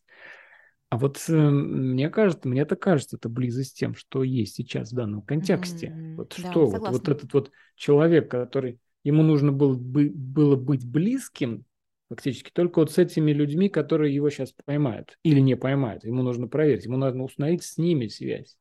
Вы здесь? мы здесь, окей, я падаю. Тогда реальность меня поддерживает. Да, я говорю, что, ах, реальность, поддержи меня. Но мне надо спросить, реальность, ты здесь? Ты не отвернулась в другую сторону еще? Вот в этом очень маленьком контексте. Не вся Вселенная, а вот э, Вселенная проявлена через этих людей. Точно так же здесь, если мы говорим о каком-то контексте, там, боль вот, физическая, да, это, ну, вот, это определенный симптом. Окей, вот что тут дальше ну, наверное, я здесь имела в виду скорее в контексте не пространства, а времени, что это, это контакт с реальностью, он не бывает непрерывным. Ну, то есть ты вроде контактируешь, а в следующий момент уже как-то и отвернулся, или она уже от тебя отвернулась. Что-то редко такое встречается, что в каждый момент ты да, близок с необходимыми тебе вещами. Вот. А здесь это вот как раз, мне кажется, то, что мы переводим как практика осознанности, mindfulness, то, что в, на языке Пали называлось памятование. То есть памятование подразумевает, когда ты забыл. Вот это вот как раз это пульсация. То есть ты угу. не можешь быть все время Вглядываешься в реальность. Или она тебя, тебя из нее выбрасывает. Да, и реальность большая, вот, и ты то с одним, то с другим аспектом. Но вот это... это как экран обновляется все время, обновляется, обновляется. Да, и поэтому вот это вот ты забываешься, и ты памятуешь, ты забываешься, и ты памятуешь. Это. Э, вечное возвращение mm-hmm. к, каким-то аспектам реальности и обнаружение, что же сейчас наиболее адекватно. Так что вот эту реальность найти один раз и навсегда не получится. Какую-то, знаешь, какую-то точку в реальности, вот я ее нашел, все, теперь я буду в ней оставаться. Но благо, вот мы здесь все есть, люди, друг другу помогаем в какие-то моменты, да. Вот, Напоминаем, я... можно обратиться за помощью. Там, да, здесь. как раз хотел Я тебе, спро... ты ко мне. Спросить, ну вот ты стала теперь, то есть, ну, как бы мы с тобой знакомы, сколько уже, ну, лет, восемь, наверное, да? Ну, так. Да, наверное. И э, как-то помню, я помню твой путь. ну, в общем, вот ты mindfulness занималась, училась. Ты же очень действительно старательный человек, перфекционист. Да. Ты училась, ты стал преподавателем. Нет. Потом ты пошла в соматику, опять же, глубоко туда начала погружаться в те методы и сеть. И такие сики. Был вот у тебя этот чистый язык. В общем, все это вот ты проходила, проходила, и ты сейчас сфокусировалась на поле. И вот этой теме, как и поддержки людей вот в этой теме. Можешь сейчас описать как бы вот этот уже период твоей профессиональной деятельности, в смысле, что, может быть, даже уже как-то и пригласить туда, вот куда, зачем, как к тебе можно приходить, кому? Вот то, что да. просто... И сейчас я еще э, э, прокомментирую, что я хочу сказать. Что ты, насколько я вижу, создаешь ну, мир определенный. То есть как, как большинство из нас сейчас, вот, кто вот работает с чем-то, да, мы, мы как бы эту систему какую-то, э, целину какую-то разрабатываем, там, свою, собственно. Э, мы можем использовать уже готовые методы, но в любом случае мы создаем какой-то свой такой подход. И мы создаем мир. И вот там есть информационная часть, вот то, что ты делаешь, эти подкасты, там пишешь какие-то тексты, там у тебя канал в, этом, в Телеграме и прочее. То есть такое, несешь свет, значит, mm-hmm. просвещение, в общем, занимаешься просветительской деятельностью. И есть твоя, ну, такая помогающая, терапевтическая yeah. деятельность, да? Там, может быть, еще какие-то. Вот, вот можешь ты описать этот мир, который ты сейчас создаешь собой, своей деятельностью? Да, спасибо. Вот как раз где-то в середине, в конце августа у меня произошло переосмысление того, как, мне кажется, эффективно работать. И вот свои помогающие практики я сейчас работаю только индивидуально. Я поняла, что особенность того, что я делаю, с одной стороны, это подход, вот биопсихосоциальный подход, с разных сторон я смотрю на ситуацию. А с другой стороны, я стараюсь быть вот в глубоком контакте с клиентом и я там я ему присылаю практики. А, я присылаю ему те кусочки из видеоуроков своих, которые нужны именно ему. Вот тот аспект, который сейчас необходим для его понимания нашей работы. А, я думала о том, что у многих там помогающих практиков и у врачей как раз вот нет такой зачастую как бы не, так устроена работа, что они с человеком встречаются ну, в кабинете, если это врач конкретный, на приеме или там на сессии какой-то, вот и все, и до следующего раза. А у меня же работа, она ведется не только мною, она еще и клиентом ведется между нашими встречами. И это нужно очень хорошо откалибровать. Поэтому я всегда говорю, если вы получили от меня какое-то задание, вам не зашло, напишите. Если получили какую-то практику, а вам от нее стало тревожно, напишите. Если вам наоборот стало очень хорошо, напишите. Если у вас появился сразу большой эффект, тоже, может быть, я вам пораньше что-то дам. То есть моя задача максимально короткие сроки откалибровать нашу работу и откалибровать наши отношения, установить между нами определенный уровень доверия и контакта. И вот я, в общем, говорю, пишите, говорите все время, потому что тогда я смогу вам наилучшим образом помочь. И вот у меня был курс большой этим летом, потом я пробовала разбить курс на этапы, и потом решила от этой идеи отказаться. Я поняла, что у меня есть определенные записи, которые отражают как раз вот это объяснение боли, где я все рассказываю про механизмы. Все, я лучше из этого кусочек вырежу и нужный кусочек клиенту пришлю, и плюс он посмотрит эти 15 минут. Я могу то есть я очень сфокусирована на индивидуальном подходе, вот супер индивидуально. Вот то, что нужно этому человеку, те кирпичики, которые я выбираю в каждый конкретный момент предложить. Вот с какой стороны мне нужно эту ситуацию сдвинуть? Куда я, куда я могу это подвинуть? Где есть, где что-то качается, какой-то этот кирпич в его стене этой проблемы, в его стене этих убеждений. И вот я постепенно, скажем так, это раскачиваю, и мы пробуем уже скажем так, перезаписать какие-то нейронные пути. А вот э, курсы у меня сейчас будут, видимо, только просветительские для помогающих практиков. У меня в следующий вторник будет последнее занятие, 31 августа. А, болевая грамотность для помогающих практиков. И я буду продолжать вот этот курс у меня был пробный, экспериментальный. Я, мне нужно было пощупать еще запросы людей, а, через взаимодействие с ними. Я им что-то рассказала, они что-то поняли, а что-то не поняли. Я говорю, вы спросите, я вам в следующий раз расскажу. А у кого-то возникла дополнительная тема через его клиентскую работу, что-то новенькое они мне принесли, и, может быть, я сама пока еще этого не знаю. Я там пойду, посмотрю исследования какие-то. Например, мне поступил вопрос про то, влияет ли внутриутробное развитие ребенка на его способности к сенсорной интеграции в младенческом возрасте. Я так Интересно, а исследовал ли вообще кто-то это? Ну, потому что хроническая боль еще на это завязана, на способность мозга перерабатывать сенсорную информацию и как-то ее интегрировать в общую картину мира. Если здесь есть какие-то нарушения, например, у людей с расстройствами аутического спектра могут быть предпосылки к хронической боли, ну и так далее. Вот, я, пош... я пойду и посмотрю про это. И вот я набрала себе какое-то представление о том, что нужно другим людям, а в их психотерапевтической или соматической или еще какой-то работе, и, видимо, дальше буду продолжать предлагать какие-то форматы, Потому что я вижу, что люди, у которых есть хроническая боль, они и туда обращаются, и сюда, они прям вот, ну, помогите же кто-нибудь где-нибудь. И если это психотерапевт, к нему пришли, а он, допустим, не понимает, как устроены механизмы боли, вот Сможет ли он помочь как-то поддержать человека в этой ситуации или нет? Или там соматические практики, которые, как я, когда-то тоже не имеют полного представления о том, как все это устроено. Ну вот это в большей степени такая обучающая просветительская работа, а индивидуальная работа я хочу сфокусироваться на... Я хочу сфокусироваться на работе, где я могу максимально быть эффективной.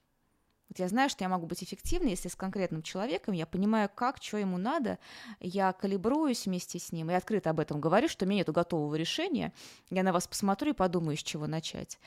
И, пожалуй, мне вот э, такая в каком-то смысле творческая работа в этом поле больше всего нравится. К тебе можно с любой болью приходить? А, ну, с хронической болью я не работаю с острой болью. А, скажем, ну, я не работаю с нейропатической болью, с которой может поработать невролог. То есть, я, то есть если я вижу, что там какие-то конкретные нарушения в работе нервной системы, я скорее, наверное, к неврологу отправлю. Но большинство людей, на самом деле, которые ко мне приходят, они уже везде были. Потому что так человек устроен. Если у него что-то болит, он сначала к врачу пойдет. К хирургу, к неврологу, еще кому-то. Если уж ему там не помогли, диагноз не поставили, либо поставили, но лечение не помогло, тогда он уже дальше ищет. И тогда он придет ко мне. То есть сразу человек вряд ли ко мне просто придет.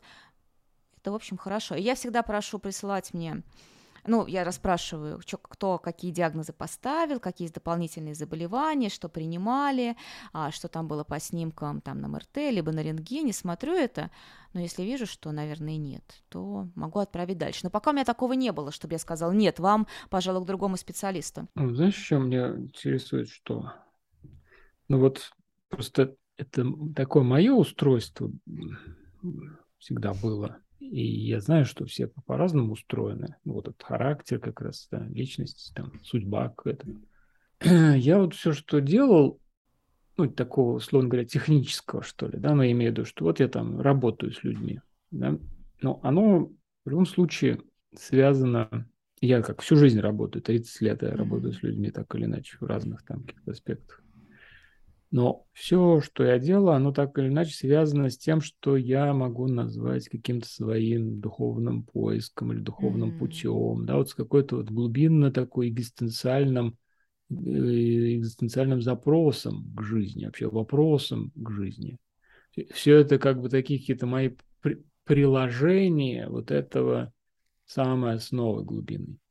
Вот э, как бы, ну и я так смотрю на друзей некоторых, там на людей, смотрю, конечно, у всех по-разному. Это кто-то вот, ну, профессионально работает, и это как-то так, ну, как- как-то отдельно так. Причем человек может быть сильно очень хороший профессионал, он там, как сказать, глубоко копает, он там разбирается. Но у него или у нее как будто вот э, две параллельные линии, как это, какая-то такая жизнь глубинно духовная, она отдельно, а там рабочих это отдельно, там семейно еще отдельно.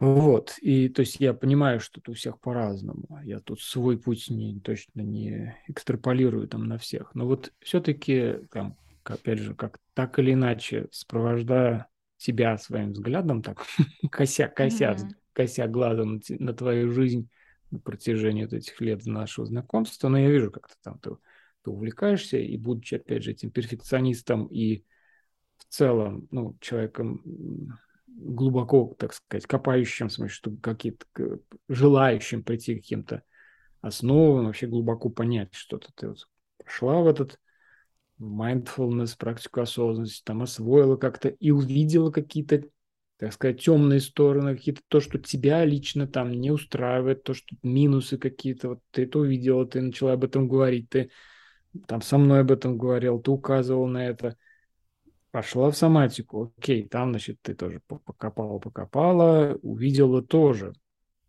какие-то вот уже ближе. То, то есть в каком-то смысле это, ну, не то, что там разочарование, но это разочарование, в том смысле, что сначала, может быть, мы проходим этот все путь очарования кем-то, чем-то таким, ах, это вот действительно панацея, это про все, это про жизнь.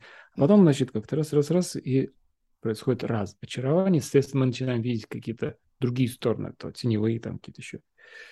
И вот теперь ты погружаешься в эту тему боли, и мой вопрос такой, а связано ли для тебя это вот с какой-то действительно такой глубинной экзистенциальной подоплекой, вот с твоим духовным путем? Вот мы тут, ты упоминала про христианство свое, там как-то мы с тобой уже разговаривали в целом, вот когда у нас был разговор про это экзистенциальные аспекты боли. То есть я понимаю, что, что для тебя это не безразлично тоже, но все-таки если именно с твоим личным каким-то глубинно-духовным путем, вот сейчас этот период твоего профессионального, в том числе, твоих профессиональных отношений с болью, mm. они как, как связаны? Связаны ли как-то? Э, ну, я все в своей жизни воспринимаю через призму духовного пути, потому что всегда вот с моего раннего подросткового возраста для меня это была какая-то центральная такая тема в жизни. У меня есть какое-то убеждение, что через свою вот деятельность в этом мире, профессиональную какую-то, будь то там, не знаю, творческая, терапевтическая, ну вот какая угодно, человек способен познать какую-то грань вот того, что мы можем назвать тайной бытия. Вот как-то он а, через развитие мастерства, а, через создание какого-то своего понимания, своего метода, вот он к этому приходит, к познанию какой-то грани. Не, не хочу сказать, что он приходит прям, что все понял. Но вот что-то он понимает, с одной стороны. А с другой стороны, вот я такой человек, для которого вот в этой как бы внешней жизни, скажем так, всегда центральное место имело творчество в той или иной степени, в той или иной сфере. И по мере того, действительно, как я знакомлюсь с одним, очаровываюсь, разочаровываюсь, но в какой-то момент как-то перестаешь уж прям так уж сильно очаровываться, понимаешь, что дальше будет.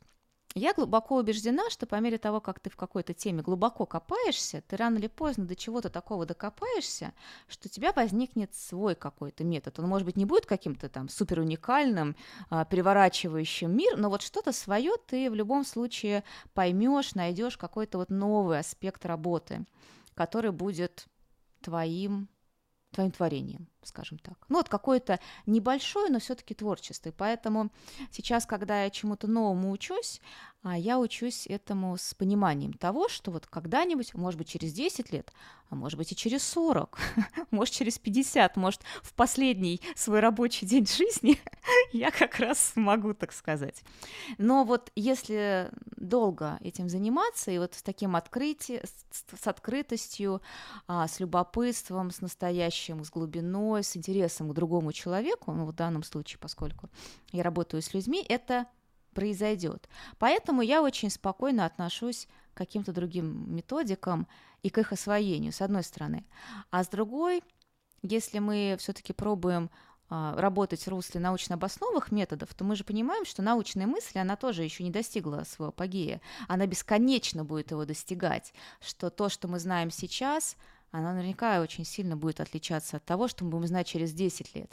И Но может на этом быть... построена научная парадигма, что Конечно. она отрицает самой себя, как да, она прогрессирует да. постоянно. Да. Но что же делать, да? То есть получается, что я должна заранее принять, что, может быть, через 10 лет откроют что-то такое, и обнаружится, что я вообще все эти годы делала не то, что человек по-другому устроен, ну вдруг. Мне приходится заранее смириться с этим, с такой вероятностью. Ну вот и когда это откроют, если я буду продолжать за этим следить, если я не буду как-то ограничена своими методиками, если я не окажусь в такой убежденности, что ну вот теперь-то я все поняла, буду работать теперь только так, ну все ясно, какое счастье, наконец-то какая-то опора хоть здесь. Если я буду продолжать оставаться открытой, то вот когда это откроют, ну тогда я вот пересмотрю свое воззрение, я пересмотрю свои методы. И в этом уже тоже есть, я думаю, некоторые проявления ну, духовного пути, вот, да, в этой готовности, открытости к возможным изменениям и относительно себя, и относительно других. А что, если говорить непосредственно про работу, то я как бы никому там, духовных или психотерапевтических советов не раздаю, скажем так, фокусируясь непосредственно на а, помощи в контексте боли в разных частях человека. Но, конечно, все равно то, как я работаю, этим пронизано. Вот тем, как я воспринимаю себя, а, тем, какой был у меня какой-то личный опыт, тем, как я воспринимаю человека. Потому что еще здесь же есть элемент обучения в том, что я сейчас делаю как ни крути. Я обучаю ты, чело... ты обучаешь человека, учишь его. Да, я обучаю человека, вот как ему там с этими факторами, там, не знаю, работать, как вот ему двигаться, работа с представлением движения. Это же все носит в себе элемент обучения, научения, mm-hmm. вернее сказать. И вот в этом научении я все равно же вспоминаю, как я делала это, например, когда я медитацию преподавала, что я знаю уже о том, как устроен человек, как он воспринимает те или иные вещи, я это учитываю том, как я сейчас пробую научить человека быть со своей болью. Так что оно все довольно круто переплетено получается. Спасибо. Ну что, будем закругляться как-то? Я думаю, да. Мне было, мне было так интересно прям с тобой сегодня про это поговорить. Я очень благодарна, что ты согласился выступить вот так в роли интервьюера. Я была рада что ты своими вопросами, своим присутствием, своим вниманием как бы открыл для меня возможность про это вот так открыто рассказать, не в формате, знаешь, там статьи или чего-то еще, когда я вроде бы как немножко так сверху, ну как-то так как педагог или как терапевт об этом говорю, так с некоторым назидательным посылом, а что наш вот этот подкаст открыл для меня возможность об этом так говорить открыто из позиции своего личного опыта, сравнивая, оценивая, возвращаясь к чему-то. Это именно то, от чего я хотела, Валер, когда я приглашала тебя об этом поговорить со мной. Так что я очень рада и довольна. Спасибо тебе, что пригласила. Да, мне тоже было очень интересно. Вообще как-то, ну, если уж говорить о моем каком-то пути, мне всегда важно, интересно и важно соединять какими-то ниточками какие-то очень разные-разные там миры, такой, я это называю, даже коллажный способ э, жизни, вообще коллажный способ мышления. То есть как, как из каких-то фрагментов я составляю какую-то цельность, и она вроде как составляется. Но мне интересно находить связи, поэтому... То есть я, например, как-то с болью, как вот специально выделенной такой темой я никогда особо не работал. Ну вот она просто возникает, боль там в контексте жизни вообще, да, то есть если мы распространяем это как-то генерализируем, вот, там, дукха можно назвать болью, там, да, вот это там страдание, метафорически все-таки, конечно, потому что, опять же, бывает так, и то, к чему мы, в общем стремимся, когда есть там боль есть, а страдания нет, ну вот, значит, что mm-hmm. такое возможно. Много из того, что, в общем, ты сказал, я так как-то пере... внутри себя перекладываю на другие аспекты жизни, нахожу большую там корреляцию, да, как мы можем mm-hmm. с этим быть. Интересно, ты сказал про коллаж, а я подумала, что у меня как-то вот больше метафора супа, а потом я подумала, что, знаешь, мы все как какой-то космический суп, и э, как бы чем дальше, тем как бы более все это однородным выглядит, связанным таким, что вот мы единое некое существо пространства, когда приближаешься, смотришь, там уже кусочки, каждый имеет свою какую-то цельность, ценность, можно вот по отдельности рассмотреть это как-то вот так увидеть, что оно имеет отдельное существование в рамках вот этого такого космического нашего супа.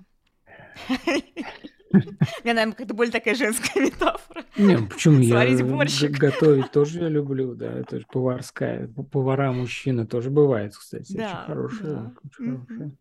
Да. Не, я просто коллажи делал, у меня, значит, mm-hmm. у меня какая-то вот такая тема с этими коллажами, это тоже такая отдельная такая mm-hmm. художественная практика. Вот, поэтому я эту метафору взял. Окей. Спасибо. Спасибо. Прощаемся тогда. Спасибо, Катя. Да. Спасибо Счастливо. всем, кто там слушал, да, уже слушает вам. сейчас, уже где-то в будущем. Да. Спасибо вам, что послушали.